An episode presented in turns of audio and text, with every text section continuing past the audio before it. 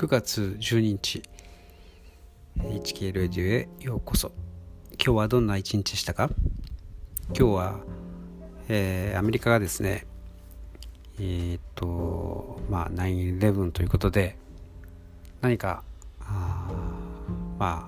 ビッグニュースがあるかなと期待したんですけれども、あんまりそんなにメジャーなことはなさそうですね。ただ言えるのがですね公式に火災による倒壊、ビルのですね、倒壊ではないという発表がありましたね。それは要するに、何らかのですね仕掛けがあって、あのような崩れ方をしたというですね。それはそうですよね。どう考えてもあれはおかしいです。しっかりと仕組まないとですね、あんな無重力状態で、一度にですね崩れるわけがないですね。ということで、9/11 のことでもうみんながそれを知っている、いろんな動画が出てますよね。本当に突っ込みどころ満載というか、世界トップのですね、テクノロジーを使っていろいろと工作したんでしょうというふうにみんな思ってるんですけれども、いろいろな人がですね動画を上げてくれてますけれども、なんというこんな雑な仕事をしてしまってとかですね、まだ崩れ落ちてないのに崩れたとかですね、そんなようなテレビ局もですねグルになって嘘をついてですね、与えられたそのセリフだけを台本だけをですね、読み上げてるっていうことがはっきりと分かりますね。これを読んでくれと。なので、いつもとは違うことをですねいつものニュースとはですね違うパターンでやっているので、そういうボロも出ますね。世界中が同じ、報道をしているわけで、そこで、1社2社ヘマをやらかしてしまうというわけですね。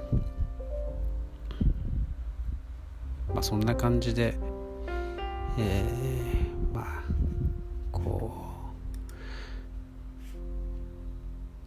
ですね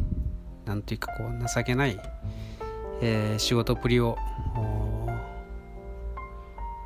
我々、一般市民はですね見てなんと情けないと思うわけです。それはいいとしてですね、一つ、い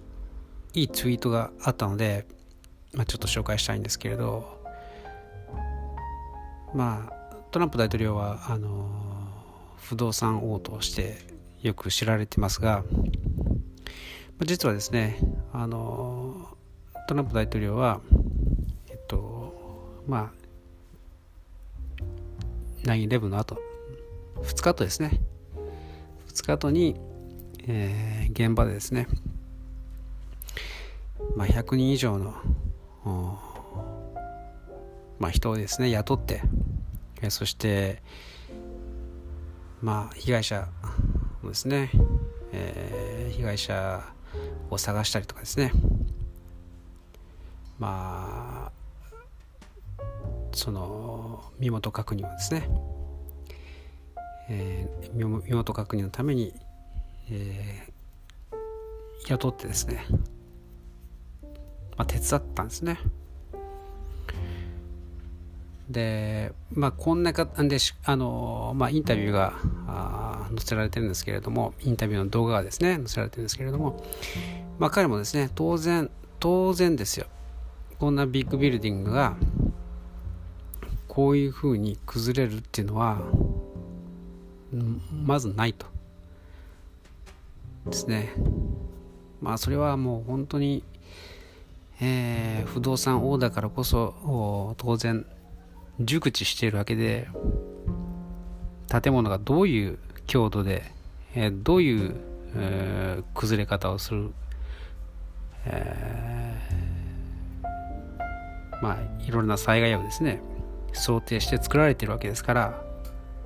それがあのような崩れ方をしたというのは信じられないみたいなんですね。まあ、そういうふうに当時からまあ言ってるわけです。でまあですね、こういう時に、まあ、彼のですね取った行動というものが今になってですね、この人々の心にやはり強くアピールすると思うんですよね。まあ、今の大統領がですね、まあメディアでいろいろとひどく言われてることなんかもう信じる人なんていないと思うんですけれど、でもまあ、彼が行ったこと、まあ、このことは特にですね、この 9/11 の時の話は、まあ、特にですね、有名なので、やっぱりそういう、まあ、毎年やってくるこの時期になるとですね、彼の、まあ、人柄ということがですねさらにこう評価されるというか慕われるようになるわけですね。まあ、こういう話というのは多分日本には多分全く出てきてないと思うんですね。なので、ぜひ日本の方にもですね知っていただきたいなと思ってシェアしました。はい、ということで今日も聞いてくださってありがとうございました。ではまた明日。